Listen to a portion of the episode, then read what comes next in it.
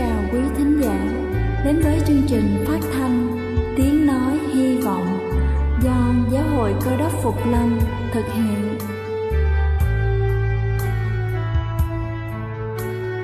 Kính thưa quý vị, Đức Chúa Giêsu trước khi Ngài về trời đã ban cho các môn đệ của Ngài một điều răn mới, đó là họ phải yêu thương nhau như chính tình yêu mà Ngài đã dành cho họ.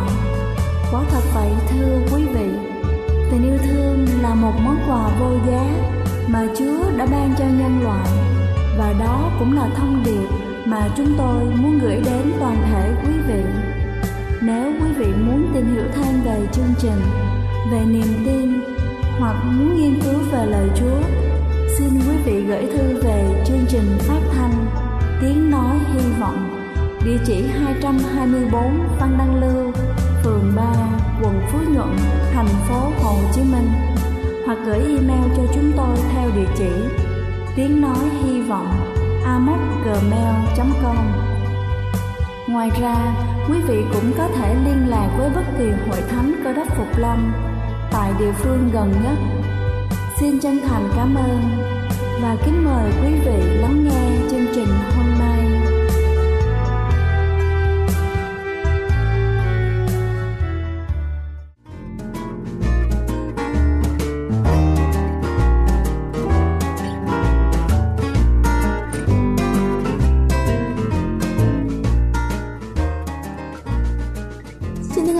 Quý vị khán giả đang lắng nghe chương trình phát thanh buổi sáng hôm nay. Kính thưa quý vị, biết yêu thương con người, biết chia sẻ, quan tâm đến người khác là một trong những tính cách cơ bản mà bất kỳ ai cũng phải có.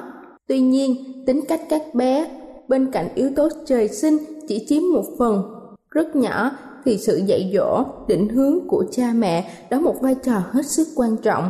Và để bé định hình được những tính cách tốt, làm nền tảng cho sự phát triển toàn diện sau này của bé, bố mẹ cần có những phương pháp phù hợp. Và sau đây tôi xin được chia sẻ những cách dạy con biết yêu thương. Đầu tiên đó chính là hãy để trẻ sống trong tình yêu thương. Hãy để bé cảm nhận chúng ta luôn yêu thương, che chở, trước hết là từ bố mẹ, gia đình, họ hàng. Hãy yêu thương trẻ bằng cách quan tâm đến suy nghĩ, tình cảm, lắng nghe ý kiến, tâm sự cùng chúng. Không để trẻ có cảm giác bị bỏ rơi. Hướng dẫn giải pháp hiệu quả cho trẻ khi trẻ gặp phải vấn đề nào đó. Để ý đến những sở thích của trẻ. Khi trẻ cảm nhận được tình yêu thương và hạnh phúc với sự yêu thương, quan tâm của người khác, thì trẻ sẽ hình thành được tính cách biết yêu thương bố mẹ và những người đã yêu thương chúng. Thứ hai đó chính là bố mẹ phải làm gương cho trẻ.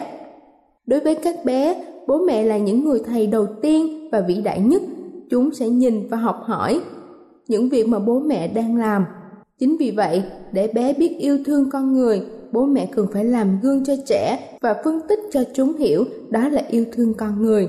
Hãy thể hiện sự kính trọng, tình yêu thương đối với bố mẹ. Hãy chia sẻ khó khăn với những người gặp hoàn cảnh cơ nhỡ, thiếu thốn. Hãy giúp đỡ những người gặp phải tình huống bức trách và bé sẽ học theo chúng ta rất nhanh.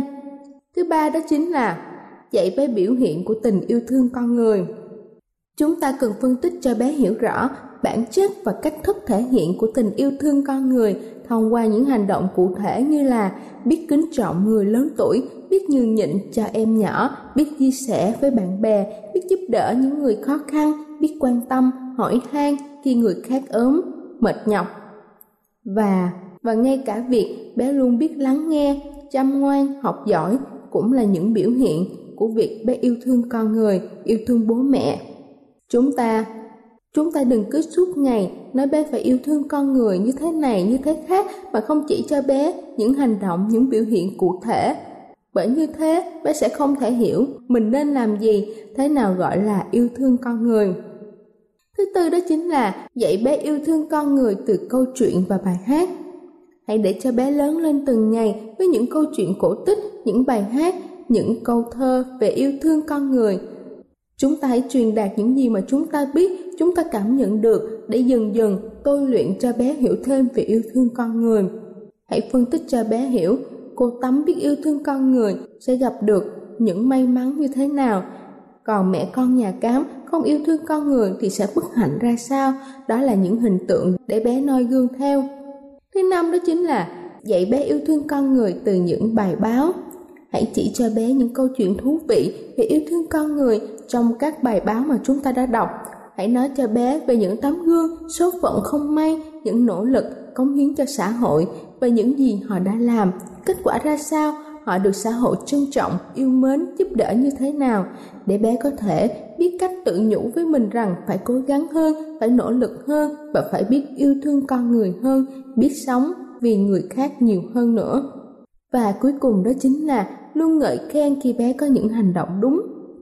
Một khi mà bé biết yêu thương, quan tâm người khác, dù chỉ là một hành động nhỏ như là chia sẻ đồ chơi, thức ăn với bạn bè, lễ phép chào hỏi người lớn, hỏi han bố mẹ đi làm có mệt không, chúng ta cần phải khen ngợi bé ngay và nói cho chúng hiểu những hành động đó chính là yêu thương con người, để bé sẽ nhớ và tạo nên những thói quen tốt.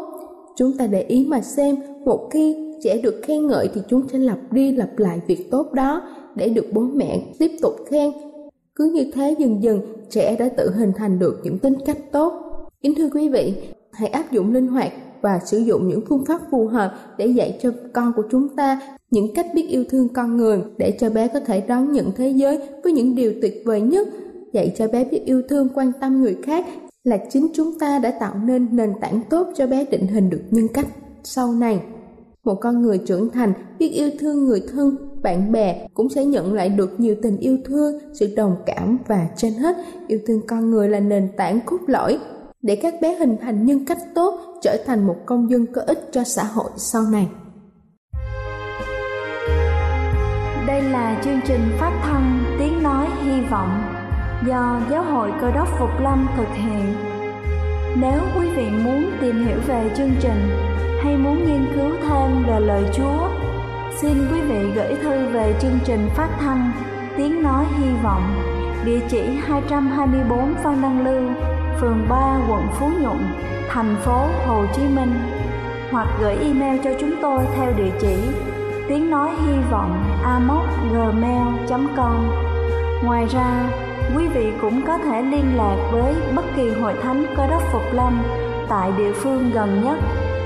Xin chân thành cảm ơn và kính mời quý vị tiếp tục lắng nghe chương trình hôm nay.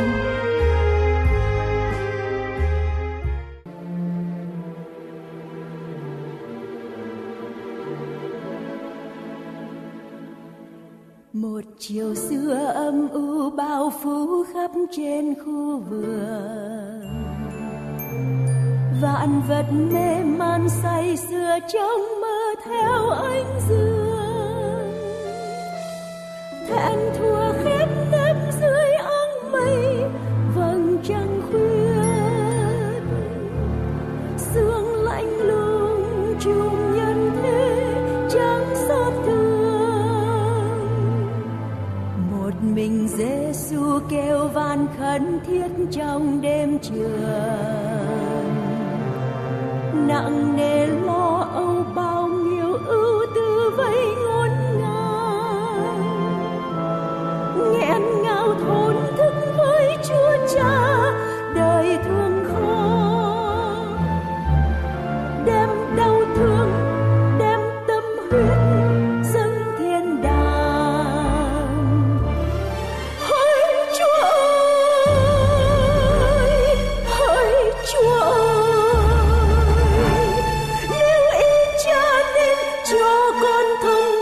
trên này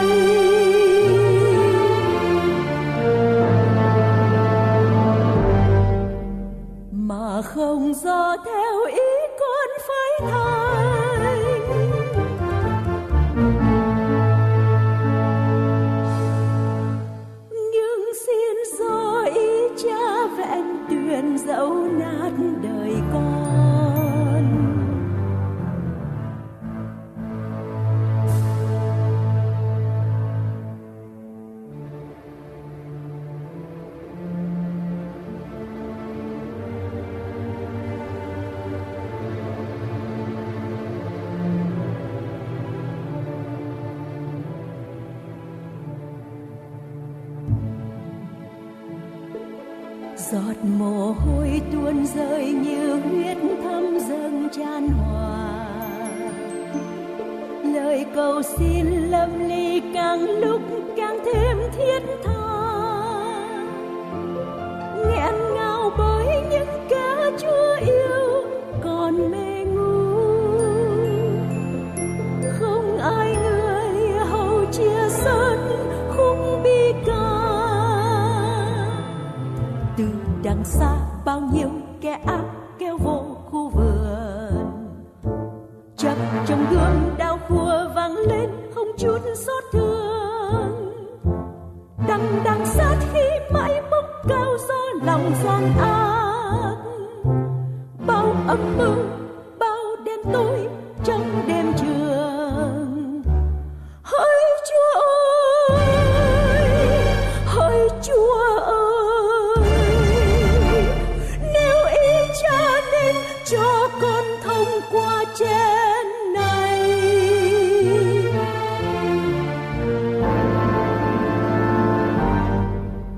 Mà không do theo ý con phải thành.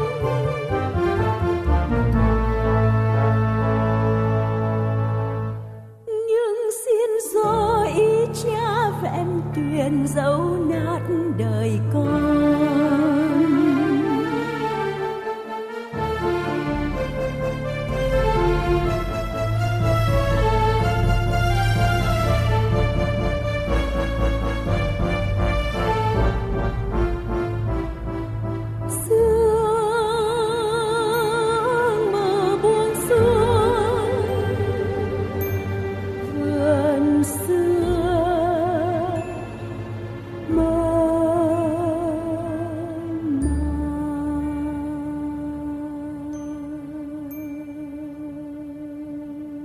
Kính chào quý thính hữu, kính thưa quý vị và các bạn thân mến.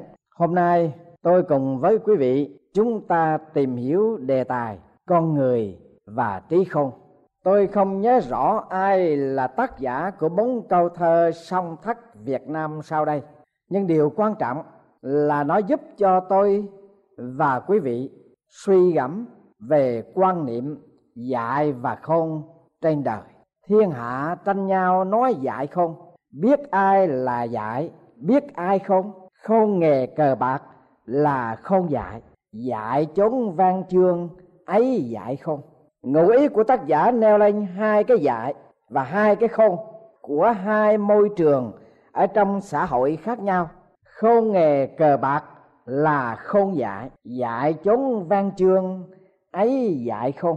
Vua Salomon luận rằng: ta thấy sự khôn ngoan hơn sự ngu dại, cũng như ánh sáng hơn tối tăm. Người khôn ngoan có con mắt trong đầu mình, còn kẻ ngu muội bước đi trong tối tăm. Dẫu vậy, ta nhìn thấy hai đàn cùng gặp một số phận về sau. Và cuối cùng, khôn cũng chết, dại cũng chết. Salomon đã xác nhận điều đó. Ông nói: ta cũng chuyên lòng học biết sự khôn ngoan và biết sự ngu dại điên cuồng. Ta nhìn biết điều đó cũng là theo luồng gió thổi. Vì nếu sự khôn ngoan nhiều, sự phiền não cũng nhiều. Ai thêm sự trí thức, ác thêm sự đau đớn. Chúng ta cũng thường nghe câu khôn dại cùng nhau ba tấc đất. Trang Tử cùng đệ tử đi chơi trên núi, thấy một người thợ rừng đứng bên cạnh một cây to lớn sum xê. Ngẫm nghĩ một hồi rồi ông ta bỏ đi. Có người hỏi tại sao không dùng nó được chỗ nào hết tại sao, thì ông ta trả lời rằng không dùng nó được hết. Trang Tử nghe vậy mới nói: cây này vì bất tài mà nó được sống lâu. Khi ra khỏi núi, Trang Tử ghé nhà người quen. Chủ nhà mừng rỡ tiếp đón và hối con bắt gà làm thịt. Thằng nhỏ mới thưa: có một con biết gái và một con không biết gái, giết con nào? Chủ nhà bảo rằng hãy giết con không biết gái.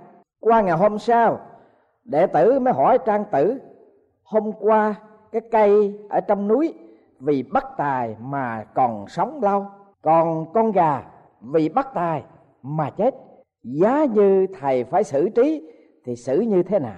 Trang Tử cười và bảo rằng: tài và bất tài cũng như nhau, đều là quấy cả, nên không thể tránh được lụy thân, chỉ có kẻ nào biết là sống mà thôi. Vậy thì thưa quý vị, theo lý luận ở đây thì chúng ta thấy rằng khôn cũng chết, dại cũng chết, biết thì sống.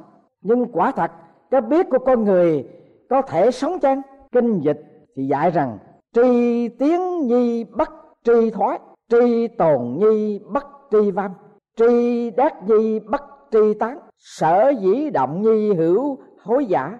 Phần đông chỉ biết tiến mà không biết thối, chỉ biết giữ cho còn mà không biết làm cho mất, chỉ biết lấy cho được mà không biết bỏ đi, nên hãy hành động thì chắc chắn không khỏi có điều hối hận. Nhà bác học và một anh lái đò, khi nhà bác học đi ở trên chiếc đò do anh lái đò lái sang sông, nhà bác học mới hỏi anh biết xã hội học không? Anh lái đò trả lời rằng thưa không, tôi không biết. Nhà bác học trả lời rằng vậy thì anh mất đi 1/4 đời người. Nhà bác học hỏi anh có biết lịch sử học không? Người lái đò thưa rằng dạ thưa không. Thì nhà bác học trả lời rằng vậy thì anh mất đi 2/4 đời người. Rồi nhà bác học hỏi câu cuối cùng anh có biết khoa học không? Người lái đò quê mùa dốt nát kia thưa rằng không. Nhà bác học trả lời rằng vậy thì anh mất đi hết 3/4 đời người. Và câu chuyện chưa hết thì là sóng gió nổi lên, và trong cơn sóng gió thuyền sắp chìm. Anh lái đò mới hỏi nhà bác học thưa ông có biết chèo thuyền không? Nhà bác học trả lời rằng không. Thì người lái đò trả lời với nhà bác học rằng vậy thì ông mất 1/2 đời người. Rồi câu hỏi thứ hai, người lái đò hỏi ông có biết lội bơi không? Nhà bác học trả lời rằng không. Người lái đò dõng dạc thưa với người bác học rằng vậy thì ông mất cả cuộc đời. Và khi ông vừa trả lời xong câu thứ hai của người lái đò thì ông liền van xin anh lái đò cứu ông để có thể thoát khỏi chết nước ở trong khi bão tố giữa sông. Vâng thưa quý vị, lời của Đức Chúa Trời phán rằng Đức Giê-hô-va phán như vậy: người khôn chứ khoe sự khôn mình, nhưng kẻ nào khoe hãy khoe về trí khôn mình biết ta là Giê-hô-va Đức Chúa Trời, là đấng làm ra sự thương xót, chánh trực và công bình ở trên đất, vì ta ưa thích những sự ấy. Đức Giê-hô-va phán vậy. Đừng ỷ vào sự khôn ngoan, đừng ỷ vào sức mạnh, đừng ỷ vào sự giàu có. Tuy rằng chúng ta cần những cái thứ đó, nhưng nó không phải là cái cứu cánh cho cuộc đời của chúng ta. Có một người làm chủ một nông trại to lớn, rồi cứ đến mùa thu qua lại, ông đem chứa vào kho nhỏ chất đầy, ông phá ra xây kho lớn để có thể chứa hoa màu từ mùa này mùa khác lại. Rồi khi những cái kho tàng mùa màng của ông đầy dãy cả rồi, ông mới nói với linh hồn của ông rằng bây giờ chúng ta hãy hưởng thụ tất cả những cái của cải, sự giàu có mà ta đã dồn chứa từ bao lâu nay. Đức Chúa Trời phán cùng người rằng hỡi kẻ dại, chính đêm nay linh hồn ngươi sẽ bị đọa lại. Vậy những của cải ngươi đã sắm sẵn sẽ thuộc về ai? Thưa quý vị, người thâu trữ của cải kia tưởng mình là khôn ngoan để có thể dành trữ của cải hầu hưởng thụ khi đã được đầy đủ rồi. Nhưng Đức Chúa Trời cho rằng đó là một người dại, vì nếu sự sống bị đọa lại thì của cải mà người dùng sự khôn ngoan dành chứa lại đó sẽ thuộc về ai? Cho nên đừng bao giờ cậy vào cái trí khôn của mình về đời này, nhưng phải cậy cái trí khôn mà nhìn biết Chúa, cậy cái trí khôn mà nhìn biết Chúa. Tại vì sao? Lời của Đức Chúa Trời phán rằng sự sống đời đời là nhìn biết Cha, tức là Đức Chúa Trời có một và thật, cùng Giêsu Christ là đấng Cha đã sai đến. Vâng, hãy dùng cái sự khôn ngoan hiểu biết của mình mà nhìn biết Đức Chúa Trời, nhìn biết Đức Chúa Trời cùng Đức Chúa Giêsu Christ là đấng cứu thế, thì chúng ta sẽ được sự sống đời đời. Châm ngôn của người Persian bảo rằng người không biết mà không biết rằng mình không biết, ấy là kẻ ngu ngốc, hãy tránh hắn. Người không biết mà biết rằng mình không biết, ấy là con trẻ, hãy dạy dỗ chúng đi. Người biết mà không biết rằng mình biết, ấy là kẻ ngủ mê, hãy đánh thức nó. Người biết mà biết rằng mình biết, ấy là người khôn, hãy theo hắn. Lời của Đức Chúa Trời phán trong Thánh Kinh Tân Ước: ai tin Đức Chúa Giêsu là Đấng Christ thì sanh bởi Đức Chúa Trời, và ai yêu Đức Chúa Trời là đấng đã sanh ra thì cũng yêu kẻ đã sanh ra bởi Ngài. Chúng ta biết yêu con cái của Đức Chúa Trời khi chúng ta yêu Đức Chúa Trời và giữ vạn các điều răn Ngài, vì này là sự yêu mến Đức Chúa Trời, tức là chúng ta vâng giữ điều răn Ngài. Điều răn của Ngài chẳng phải là nặng nề, vì hễ sự gì sanh bởi Đức Chúa Trời thì thắng hơn thế gian, và sự thắng hơn thế gian ấy là đức tin của chúng ta. Này tại sao chúng ta biết mình đã biết Ngài? Ấy là tại chúng ta giữ các điều răn của Ngài. Kẻ nào nói ta biết Ngài mà không giữ điều răn Ngài là người nói dối, lẽ thật quyết không ở trong người. Nhưng ai giữ lời phán Ngài thì lòng kính mến của Đức Chúa Trời thật là trọn vẹn trong người ấy. Bởi đó chúng ta biết mình ở trong Ngài, và ai nói mình ở trong Ngài thì cũng phải làm theo như chính Ngài đã làm vậy. Lời của Chúa phán ở đây cho chúng ta biết rằng cái biết của chúng ta, cái khôn của chúng ta ở trong lĩnh vực nào, và cái biết cái khôn của chúng ta sẽ làm nên cái sự sống đời đời ở trong Đức Chúa Giêsu cứu thế vậy.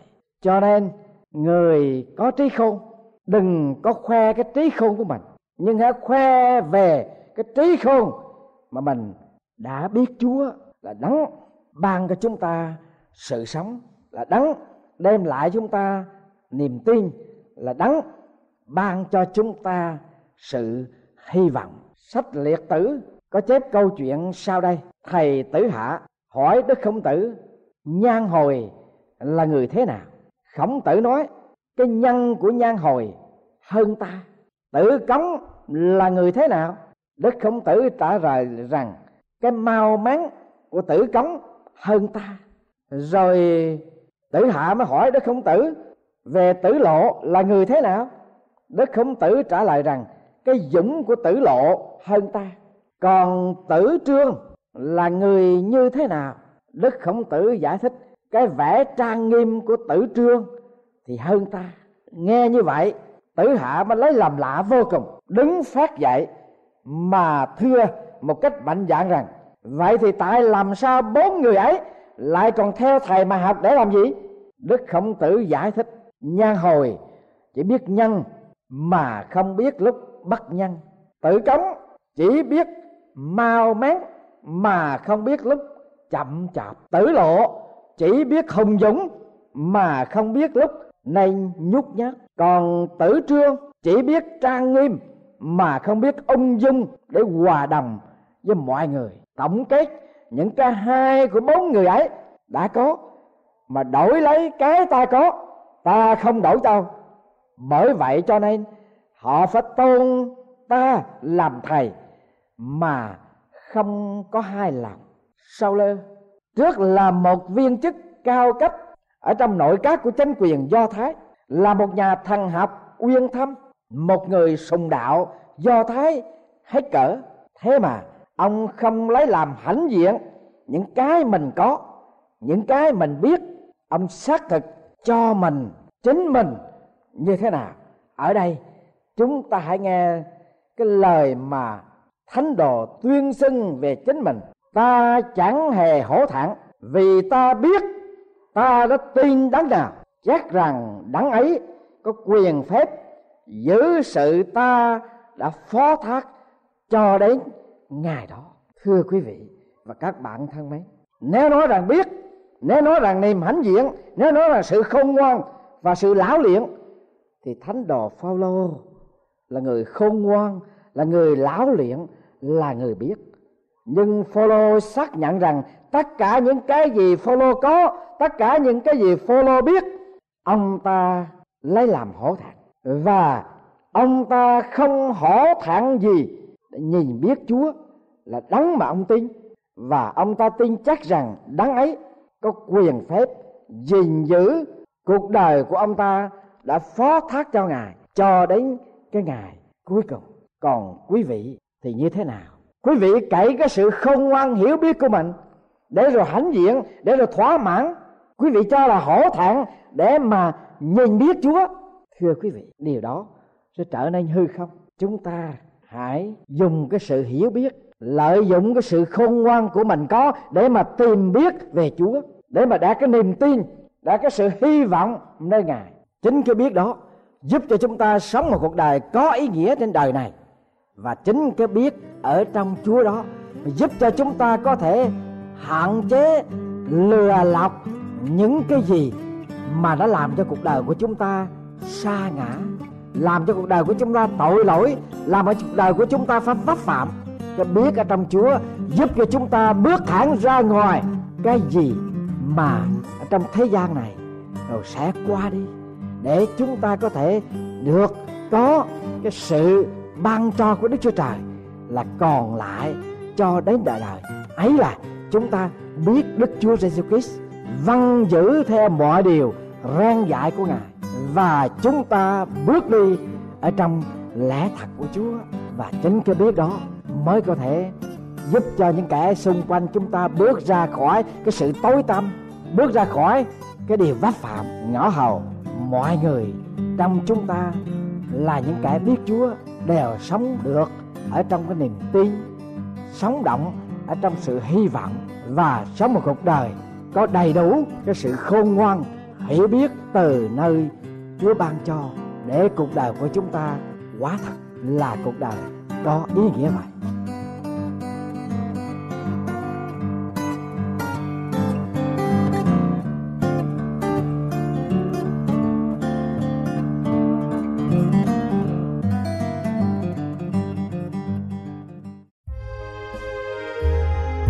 Đây là chương trình phát thanh Tiếng Nói Hy Vọng do Giáo hội Cơ đốc Phục Lâm thực hiện. Nếu quý vị muốn tìm hiểu về chương trình hay muốn nghiên cứu thêm về lời Chúa, xin mời quý vị gửi thư về chương trình phát thanh Tiếng Nói Hy Vọng, địa chỉ 224 Văn Năng Lưu, phường 3, quận Phú Nhuận, thành phố Hồ Chí Minh, hoặc gửi email cho chúng tôi theo địa chỉ tiếng nói hy vọng amos@gmail.com. Ngoài ra, quý vị cũng có thể liên lạc với bất kỳ hội thánh Cơ đốc Phục Lâm tại địa phương gần nhất. Xin chân thành cảm ơn và hẹn gặp lại quý vị trong chương trình lần sau.